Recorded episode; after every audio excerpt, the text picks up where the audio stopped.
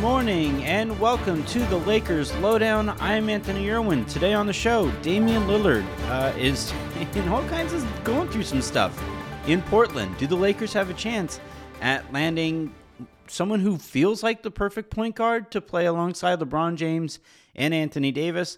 Phil Anschutz just sold his stake in the Lakers, sold them to a Dodgers owner, and that might mean some cool stuff for those of you who have had trouble watching both teams on cable. And Jason Kidd might be pulling some assistant coaches away from the Lakers to join him in Dallas. We start with the Damian Lillard situation in Portland. Apparently, there's been enough backlash to Chauncey Billups as a potential head coach for the Portland Trailblazers after there was backlash to Damian Lillard naming Jason Kidd as the coach he would like to take over out there in Portland. Uh, that mean in both of those guys, obviously we know about Jason Kidd's legal history. Uh, Chauncey Billups, uh, a couple decades ago, did have a a rape allegation against him and settled out of court. There were no there were no legal uh, charges levied against him, uh, unlike Kidd. Uh, but in both cases, the fan base w- came out very loud and very strong against both of those guys as candidates, or in Chauncey Billups' case, as the favorite uh, who the Portland Trailblazers were, were actually negotiating with, uh, according to Woj. And I think, based off of how these things have gone and some of the exchanges Damian Lillard has had on Twitter, this is the first time he's received any criticism in Portland, especially from that fan base, and he hasn't taken it very well.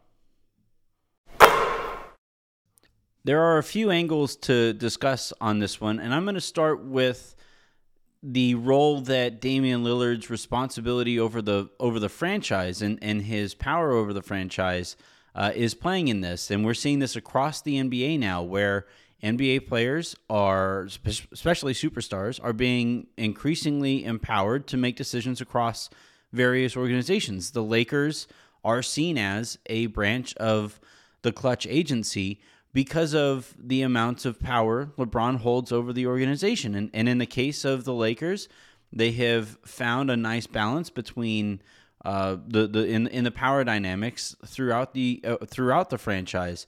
These things becoming new uh, for various franchises have led to some hiccups. When you saw it in Dallas, where Luka Doncic was sick of uh, the the input that uh, Bob Voulgaris was having out there, and apparently got sick of playing for Rick Carlisle and wanted a more player friendly coach. And now he has Jason Kidd and it's uh, it's interesting. You know, the two things to notice there, are two differences, or one major difference there, is that in Portland you have a fan base that is a lot more societally aware and and societally conscious. And I think in in the case of the Dallas Mavericks, you didn't hear as loud an outcry from the fan base about Jason Kidd, uh, and and that has made it easier for Luka, who maybe prefers Kidd, and it has made it easier for Dirk.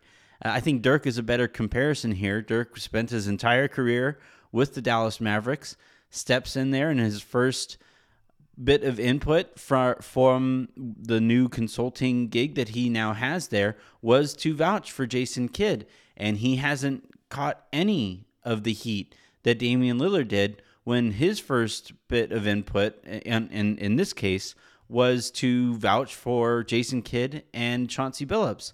And look, I think those who are pointing out that this was something in Chauncey Billups' case that happened 20 plus years ago, uh, and and there are those saying that it's not fair to expect Damian Lillard to know about that and to be aware of that and take that into account when he says that he wants Billups to be his head coach. Uh, there were the reports from Chris Haynes that Damian Lillard was not actually involved in the coaching search. Like, sure thing, Chris. Absolutely, everybody believes that. Uh, but but regardless, you have in this case a a star who is uh, accepting a lot more responsibility across the organization, and with that comes accountability. And look, if any manager hires somebody with a legal background, a, a legal, uh, legally questionable background, what you tend to have happen there is that person who made that hiring or the person who made the recommendation tends to get questioned a little bit. Like, how did you overlook that? And that's how it should go. If it that that keeps people honest in their recommendations or in the input that they make on some of these decisions. And if players want to be more empowered, then they have to also accept the accountability that comes with it. And I think in this case here with Damian Lillard, this is the first bit of scrutiny he's faced there, and he hasn't liked it very much. And now it's leading potentially to him asking out of Portland. What does that mean for the Lakers? Well, that's where it gets a little interesting. Now, as it stands right now, Damian Lillard is heading into the first year of a four year mega extension that by the time it, it reaches its conclusion, that last player option there is going to be for, I believe, nearly $40 million.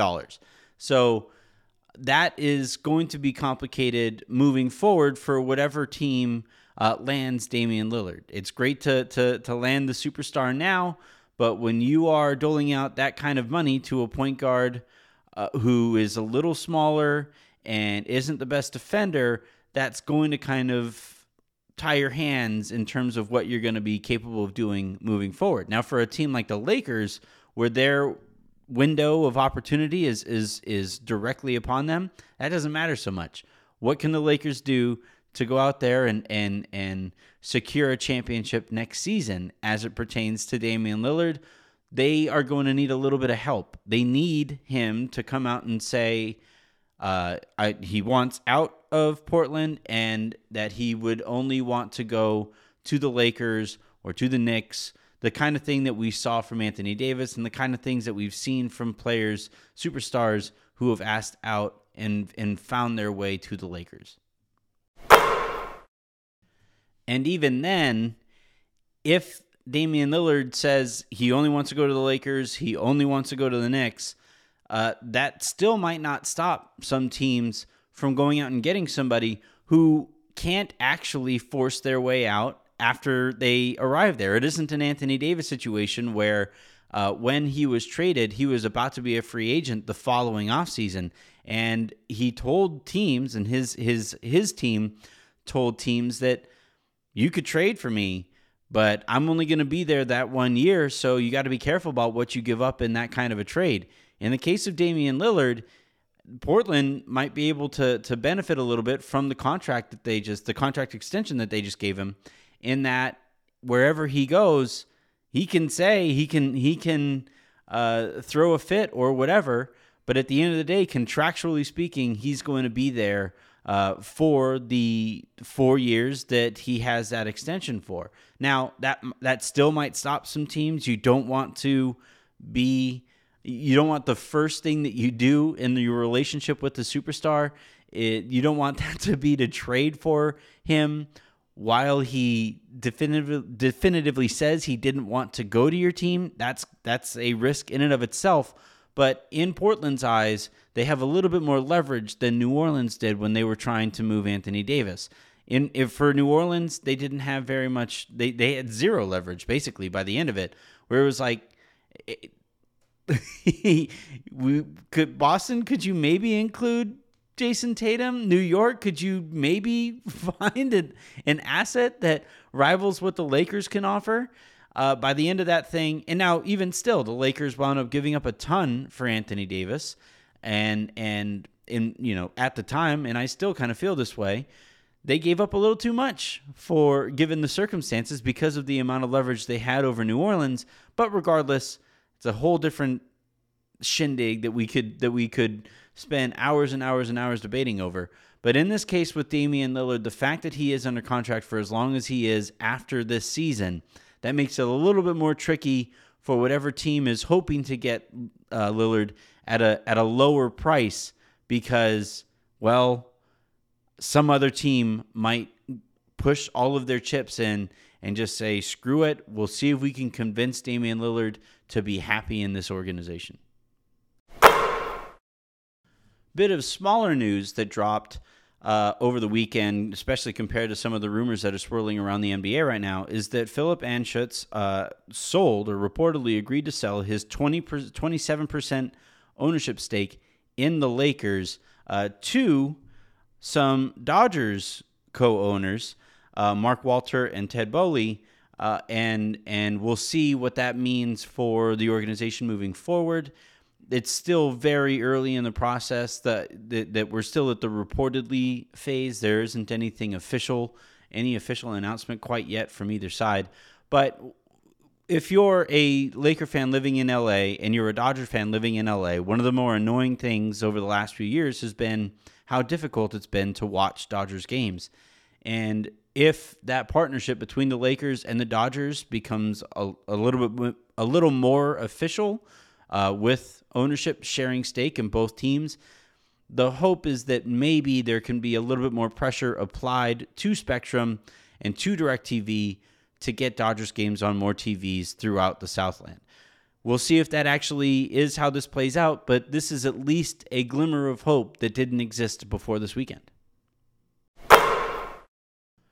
Jason Kidd is heading to Dallas. We got over that all basically all of the last few weeks. That was something that was developing seemingly every day. But he is now a the head coach of the Dallas Mavericks and has started recruiting. And where he is starting to recruit, reportedly might be within the Lakers organization itself.